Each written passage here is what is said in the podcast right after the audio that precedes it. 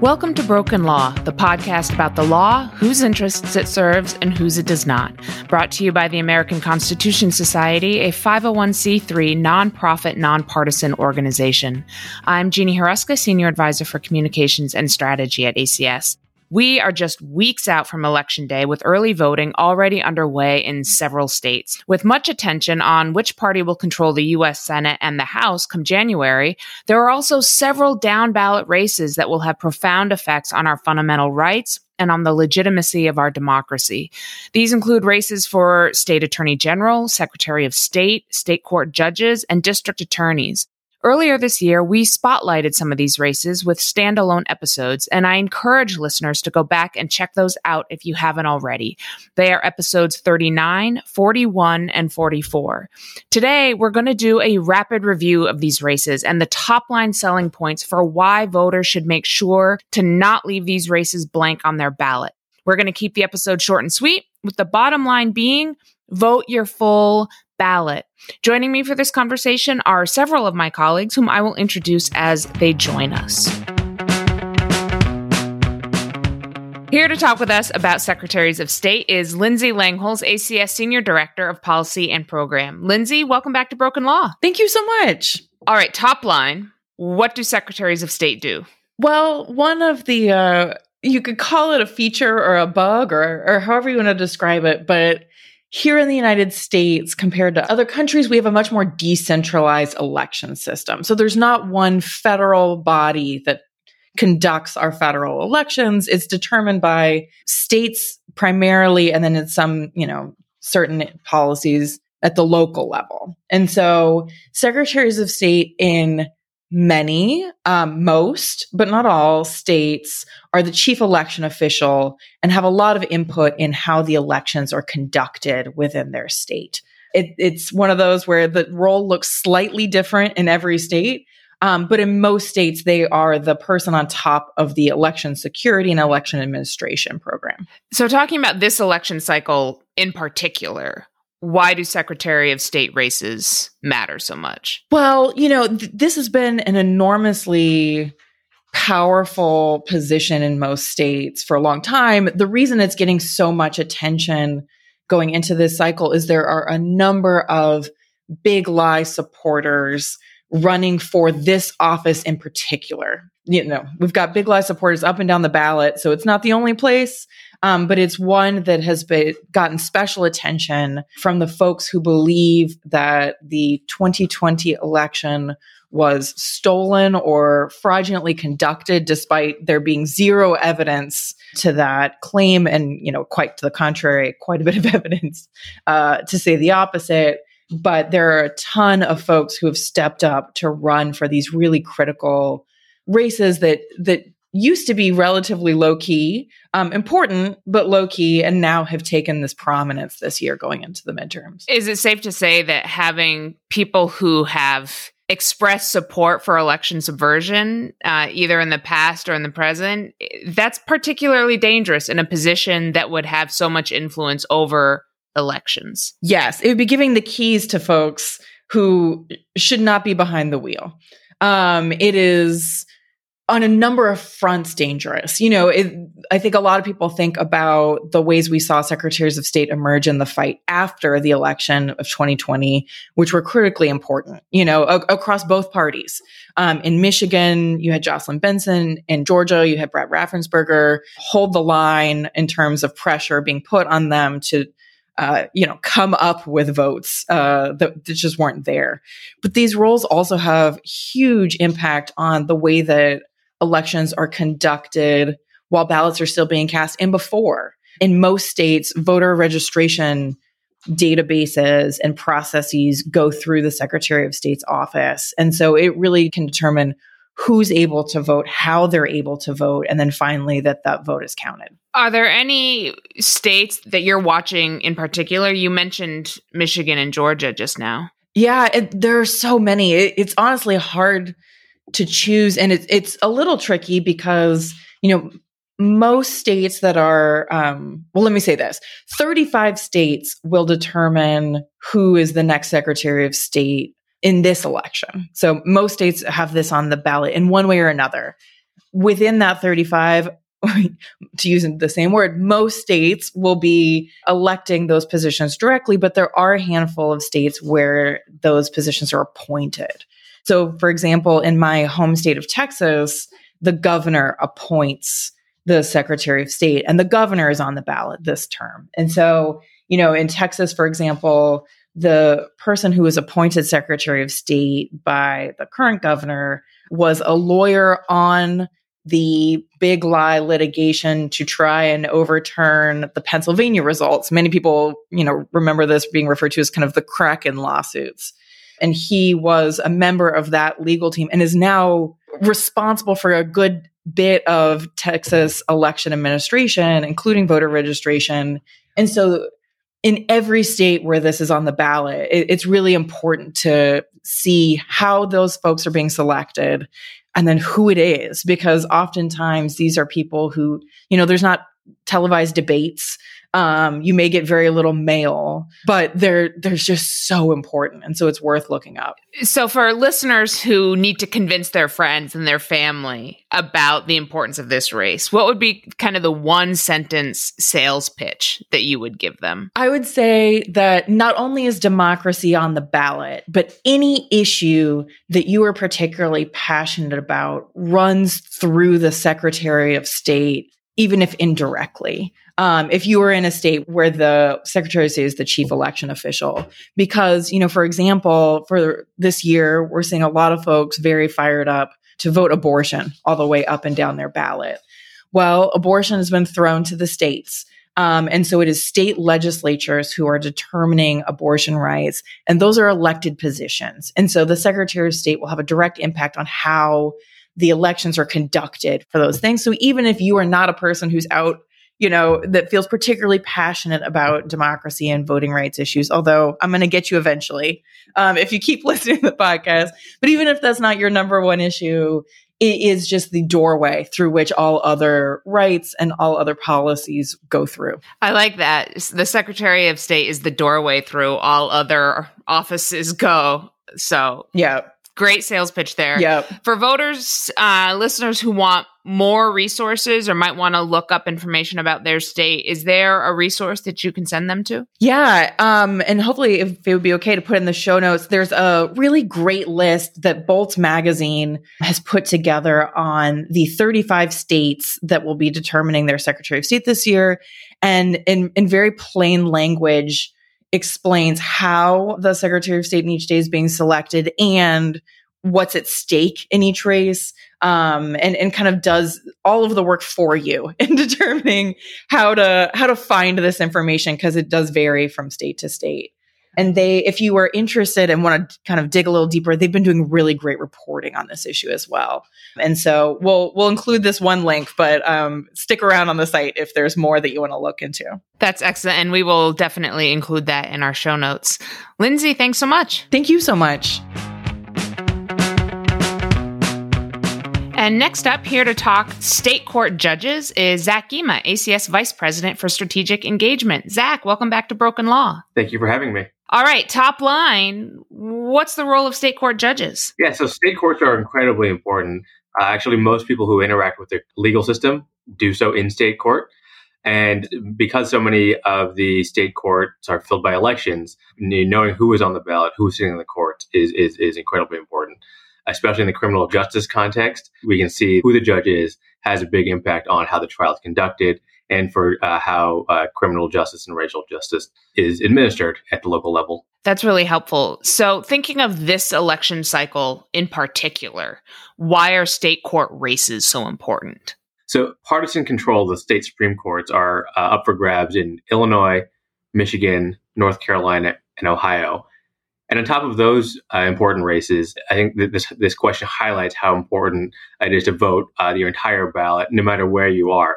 In deep red states or deep blue states, there are uh, incredibly important judicial elections on the ballot. For example, in Kentucky, there's a ally of Mitch McConnell who, who is trying to unseat circuit court judge in Franklin County. In Los Angeles, there's a group of criminal justice reform minded judicial candidates uh, on the ballot, which mirrors previous efforts in Houston, New Orleans, and Pittsburgh. And so, you know, uh, if, if any issues are important to you, voting the entire ballot on courts is incredibly important. And on this topic, especially, I, I just want to talk about abortion because one of the most defining narratives is how much abortion is going to motivate voters this cycle. Talk to me about the impact of state courts on abortion rights. So, state courts have a, big impact on uh, abortion rights, both uh, because state courts have the final say on state legal issues and state constitutions. And we've seen great victories uh, across the country from state court judges ruling on uh, the access to abortion issues uh, based on state law. And then also, unfortunately, we, have seen the um, intersection of criminal law and criminal prosecutions and, and, abortions.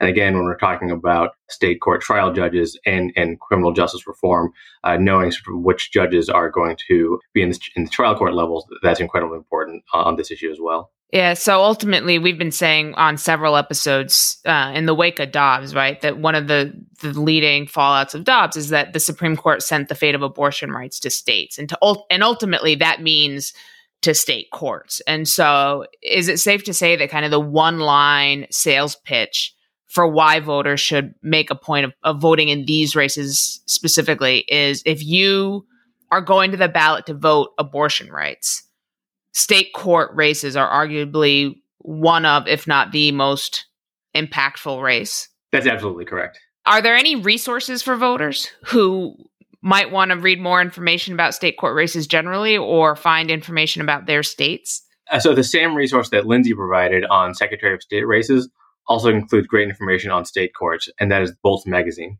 Perfect. Thank you so much. Thank you for having me. And next up, here to talk about state attorneys general is Valerie Nannery, ACS Senior Director of Policy and Program. Valerie, welcome back to Broken Law. Thanks for having me back, Jeannie. It is always great to have you. All right, top line. Why do state attorneys general matter? Well, a state attorney general is the state's chief legal officer. They defend and initiate lawsuits involving the state, its officers and agencies, and the constitutionality of its laws. It is the lawyer for the state and its people. And they have broad authority in civil litigation and appellate litigation involving the state. Um, they usually have limited criminal authority, but they're they're powers um, and duties uh, are generally to represent the state and its officials. And they also provide official interpretations of the law to state officials to guide them in their work. So you're basically hiring the lawyer for your state. So, really, eh, eh, if a voter has a policy priority that is their bread and butter, the issue they care about, it, it's likely that the state AG will have an impact on that policy issue, whether it's healthcare, criminal legal reform, reproductive rights. The state AG could easily have an impact on that issue. Is that fair to say? That is a great way to sum it up. State attorneys general are always essential state officials, but they are particularly important right now because of the current state of affairs in the federal government. You know, you have the Supreme Court of the United States rapidly changing the legal landscape, redefining rights and the law as it has been understood for decades and sometimes more than 100 years. And at the same time, you have a virtual standstill in Congress where legislative action on the things that matter in people's everyday lives, all of the things you just listed, those laws are never enacted. I'm talking federal legal protection for abortion, contraception, healthcare protections, protections for same sex marriage, voting rights, environmental protections, like all of the above. All of these issues are areas in which your state attorney general can make a huge difference at the state level, depending on their positions and how they plan to use the resources of their office. That's a, a, great answer to kind of why these races are so important this year in particular is the federal landscape has really brought them uh, into even more focus than they usually are. So with that in mind, are there any state AG races that you are are watching generally? How many states are we talking about? As you're preparing for the midterms, kind of what's your sense? Well, State AG elections are huge this year because we have 30 states and the District of Columbia and two other US jurisdictions that are electing their attorneys general this year. And these folks have broad discretion in how they enforce the laws and which cases they pursue. It's a dramatic moment in the development of the office of the attorney general and and who the attorney general is is going to significantly impact the lives of all the people in their states so with so many races it's really hard to like pinpoint a few that are important. But I think that I'm really keeping an eye on Nevada and Arizona, as well as Michigan and Wisconsin, states where they're generally considered kind of like purple states or swing states in federal elections. I think the same things apply in these um, state level elections. And so a lot of good can be done in those states. And um, I'm going to be keeping an eye out on other places where, you know, there's the possibility for progressive change in places like Georgia, Florida, and Texas. Although I'm going to just keep my fingers crossed on those. It's always good to be hopeful. be the optimist. Uh, all right, for for listeners who are going to go to their friends, their family and try and convince them to also make sure to vote their full ballot. What would be kind of the one sentence sales pitch that that you would arm them with about state AG races? Everything you care for. Sorry. No, I think everything it, eh, eh, you care every about. Every policy issue you care about. every policy issue you care about is at stake in the state attorney general race. You know, that's the one sentence. I can elaborate on the one sentence. Yeah, I mean, I think it, we talked about this with with Lindsay and with Zack, honestly, which is, you know, two of the issues that seem to just really be dominating this election cycle are abortion rights and the legitimacy of our democracy, right? Kind of safeguarding election security and, and the guardrails of democracy. Uh, and state AG races are definitely uh, important for both of those issues. And so if you're heading to the polls with abortion rights in mind or our the state of our democracy in mind, this is a race you absolutely want to cast your vote in if it's on your ballot. Absolutely. State AGs can make a huge difference on both of those issues and, you know, issues beyond that. But even if you look at the candidates who are on the ballot for state AG, you have folks who are running who tried to overturn the election results in other states. So, like after the 2020 presidential election, you had the Attorney General of Texas filed a lawsuit against the state of Pennsylvania for violating the federal constitution in their elections and the way they run their state elections. And so I think it is imperative that voters look at the way their candidates are using the resources of their office right now because some of these people are running for reelection. And you can look at their past activity on things like election integrity to see how they're going to use that office in the future. And then when it comes to abortion in some states the attorney general like you're going to talk about local prosecutors and the discretion of local prosecutors to prosecute um, the criminalization of doctors, abortion providers, and people seeking abortions. And in some states, even if you have a progressive prosecutor, if you have a very conservative AG, in some states, they can remove that prosecutor. The attorney general has that authority in some states. And so all of these positions tie together, it is imperative that voters vote for all of these down ballot races. And that's just a really great reminder on the importance of voters doing their their homework, doing their research and not not waiting until the last day. Preferably now is a great time uh, to jump online to kind of to look up who the candidates are and look up what their positions are. And I like the point you made of if they're currently in office, how are they currently using their office? How are they currently using the resources of their office? Because it tells you a lot in terms of what they will do representing you if elected again. Last question for voters who want to do their homework and want more information, are there any resources that you can provide them? Well, we started a blog series earlier this year. It's an eight piece series on the ACS Expert Forum, um, focusing on state AGs, what they do, and how they can make a difference on everything from workers' rights to abortion to LGBTQ plus rights. And I would encourage readers or listeners to read all of them. But if you only read one, read the latest one, which I wrote at the end of September about why you should care about this office and vote. And it has links to important information. Perfect. And we will link to that in the show notes. Valerie, thanks so much. Thank you, Jeannie. You're listening to Broken Law, brought to you by the American Constitution Society.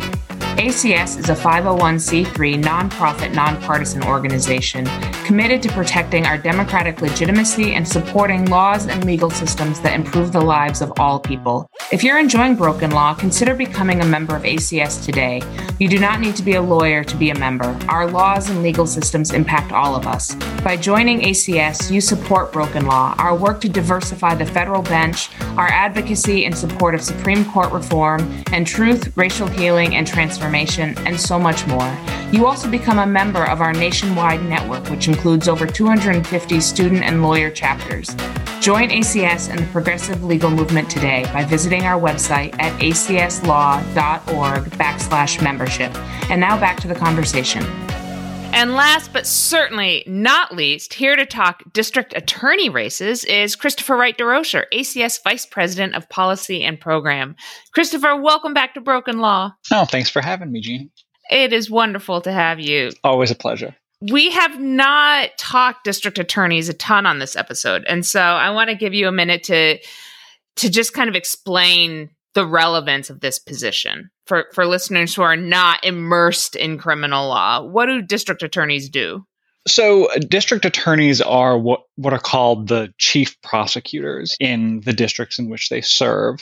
Um, and as you're looking at your ballots, you you know, depending on where you live, they m- may also be listed under sort of like different names. Um, They're called county functions. attorneys in New Hampshire. I know. Yes, there are county attorneys, county prosecutor, state's attorneys, uh, state attorney, prosecuting attorneys in the Commonwealth's in this country. They're called Commonwealth's attorneys. But distinct, we should note, from states' attorneys general, which we we just covered. Yes, they those are different. I, I, you know not to get too into the weeds, but there are three states in which the state attorney general is also the chief prosecutor rather than there being um, a district attorney. But in most states, it's a, a district attorney or um, similar function. And these folks are known as the chief prosecutors because they're the folks in either their, their municipality or their county, um, or in those very rare uh, circumstances in the state, who are responsible for the criminal prosecution in their districts. Um, and this includes both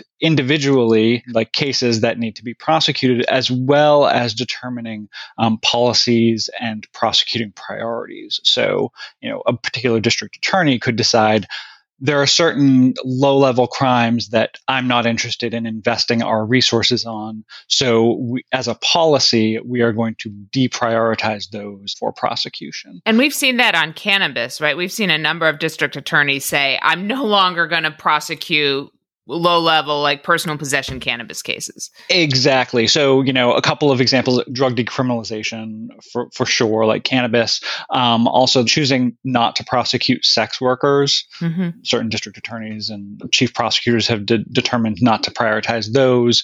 Um, another area where you've seen like a lot of um, work from these chief prosecutors is with regard to to cash bail, mm-hmm. even in states where cash bail is still sort of available. Um, the certain prosecutors will say we're not going to seek cash bail because we recognize the inequities that exist as a result of that. Is there a flip side to that where district attorneys who are really heavy-handed and really, you know, be- believe in being tough on crime? What does that look like? What does prosecutorial discretion give them? Yes, because so, I mean, the interesting thing about prosecutors is that uh, amongst all the actors in the criminal legal system, they have the most amount of power because they decide who's going to be prosecuted. Um, and also, you know, um, they, since most cases, um, uh, pr- criminal prosecutions don't go to trial and are actually resolved through plea bargains. I think it's about 97% nationally. It's the prosecutor who decides what the charges are that the person is going to be convicted of and how long their sentence is going to be. So if a district attorney um, or other chief prosecutor is in that tough on crime vein, uh, they can certainly use their prosecutorial discretion to enact some really draconian um, sort of policies that would negatively impact folks for things like simple possession of, you know, as you said, cannabis is like I think the perfect example. And so, yes, there's there can be a huge sort of spectrum of difference between what a criminal legal system in a particular area looks like, depending on um, who the prosecutor is. Um, and another area I think that's important to note um, is the death penalty the death penalty is, you know, exists in this country um, in very specific places. It's used very heavily, and that is directly the result of the chief prosecutors in those areas who are prioritizing capital prosecutions. I think that's such a good point because you've mentioned this on other episodes. It's not just that certain states prioritize the death penalty, it's that certain counties choose to really pursue death penalty cases. Exactly. I mean, this is the statistic is a, a little bit out of date, but you know, roughly there was a study done that showed that two percent of counties in this country accounted for almost fifty percent of the capital prosecutions, which just goes to show you um, how uh, important district attorneys or, or chief prosecutors are and what a difference they can make. So that's generally speaking. Let's talk 2022 specifically. So, uh, thinking of this election cycle, why are district attorney races so important? You know, I think there are a couple of reasons. I think one of the notable reasons, um, as we discussed, given their discretion and the latitude they have in determining who they will and they will not prosecute, um, as we're looking at states that are either had sort of like springing um, anti-abortion laws or states that are now adopting um, anti-choice and anti-abortion laws.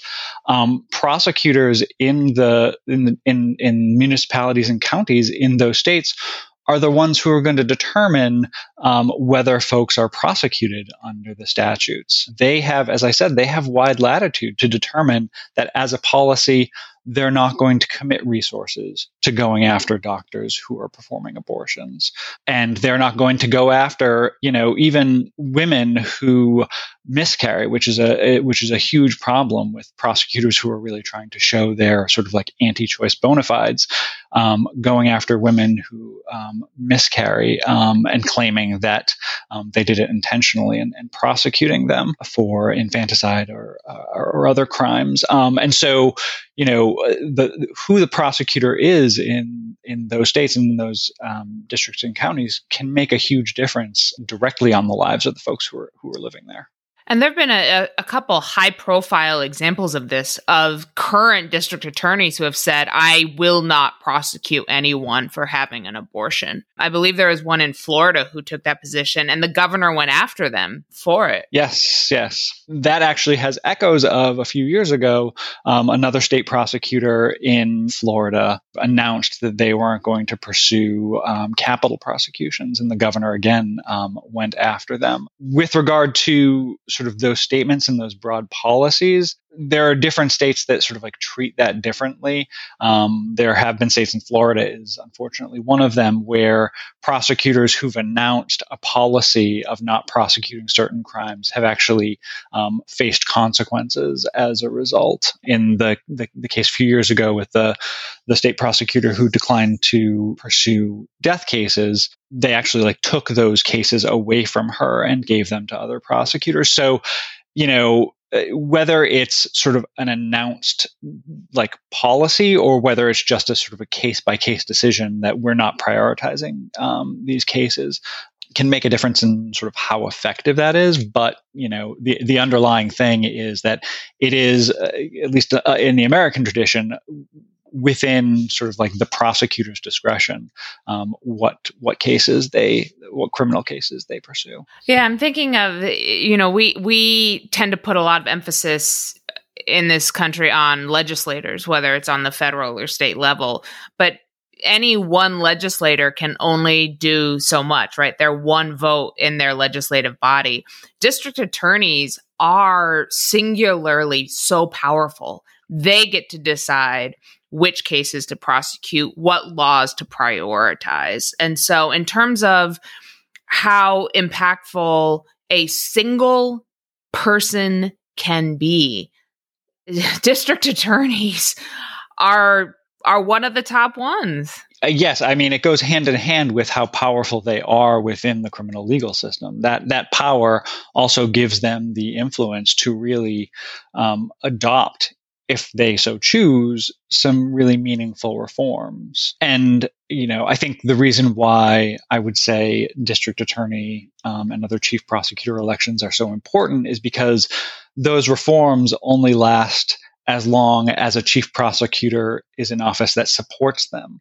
So even if you're living in a city or a county or a state where a prosecutor has pursued some of these really positive reforms like eliminating cash bail or you know not prosecuting sort of anti-choice cases or um, low-level drug offenses that can like change on a dime if a new prosecutor has brought in who is sort of more like traditionally like tough on crime minded I think that's a really important reminder this election cycle in particular, where the draconian nature of an abortion law could change overnight depending on who gets elected in these positions. So that that may be the answer to this next question, but I'm going to ask it anyway. Uh, for voters who are now going to go to friends and family and make sure that they too vote their full ballot, including in district attorney races, what's kind of the one the one sentence sales pitch that you would give them about the, this position? I would say that if you care about the criminal legal system and ensuring that it is um, operating in a more just and equitable way, you need to make an informed choice um, and vote for the district attorney, um, county attorney, Commonwealth attorney, whatever the chief prosecutor is called in in your area. Not is is essentially leaving others to decide what the criminal legal system in, in your state is going to look like. And a, a reminder that the criminal legal system now includes abortion bans. Most, yes. you know, abortion bans are criminal laws. Absolutely. So, for voters who are now going to go do their homework and are going to research the, their candidates and are going to research more information about district attorneys, for those who are not already familiar with this position, is there any resource that you could send listeners to? You know, honestly, a good starting point would be um, a post that we published on ACS's expert forum uh, last week entitled Dobbs and Trump Bring Focus to Prosecutorial Discretion. It's a great primer on uh, what prosecutorial discretion is, how expansive it is, and what impact it could have both on anti abortion laws and criminalizing abortion, um, as well as concerns about holding former President Trump accountable for uh, potential violations of the law. Perfect. We will include that in the show notes. Christopher, thanks so much. Pleasure as always, Jeannie. Thanks again to Lindsay, Valerie, Christopher, and Zack for joining me today. And again, if you missed our earlier standalone episodes on secretaries of state, state attorney generals, and state court judges, those episodes are 39, 41, and 44, and they are available wherever you're listening to this episode. Thank you for finding Broken Law. You can help us bring the show to more listeners by recommending it to a friend and giving us a five star review. Let us know also if you have ideas for future episodes by emailing us at podcast at acslaw.org. And please remember to check us out on social media at ACS Law. Together, we'll speak truth to power about the law, whose interests it really serves, and whose it does not.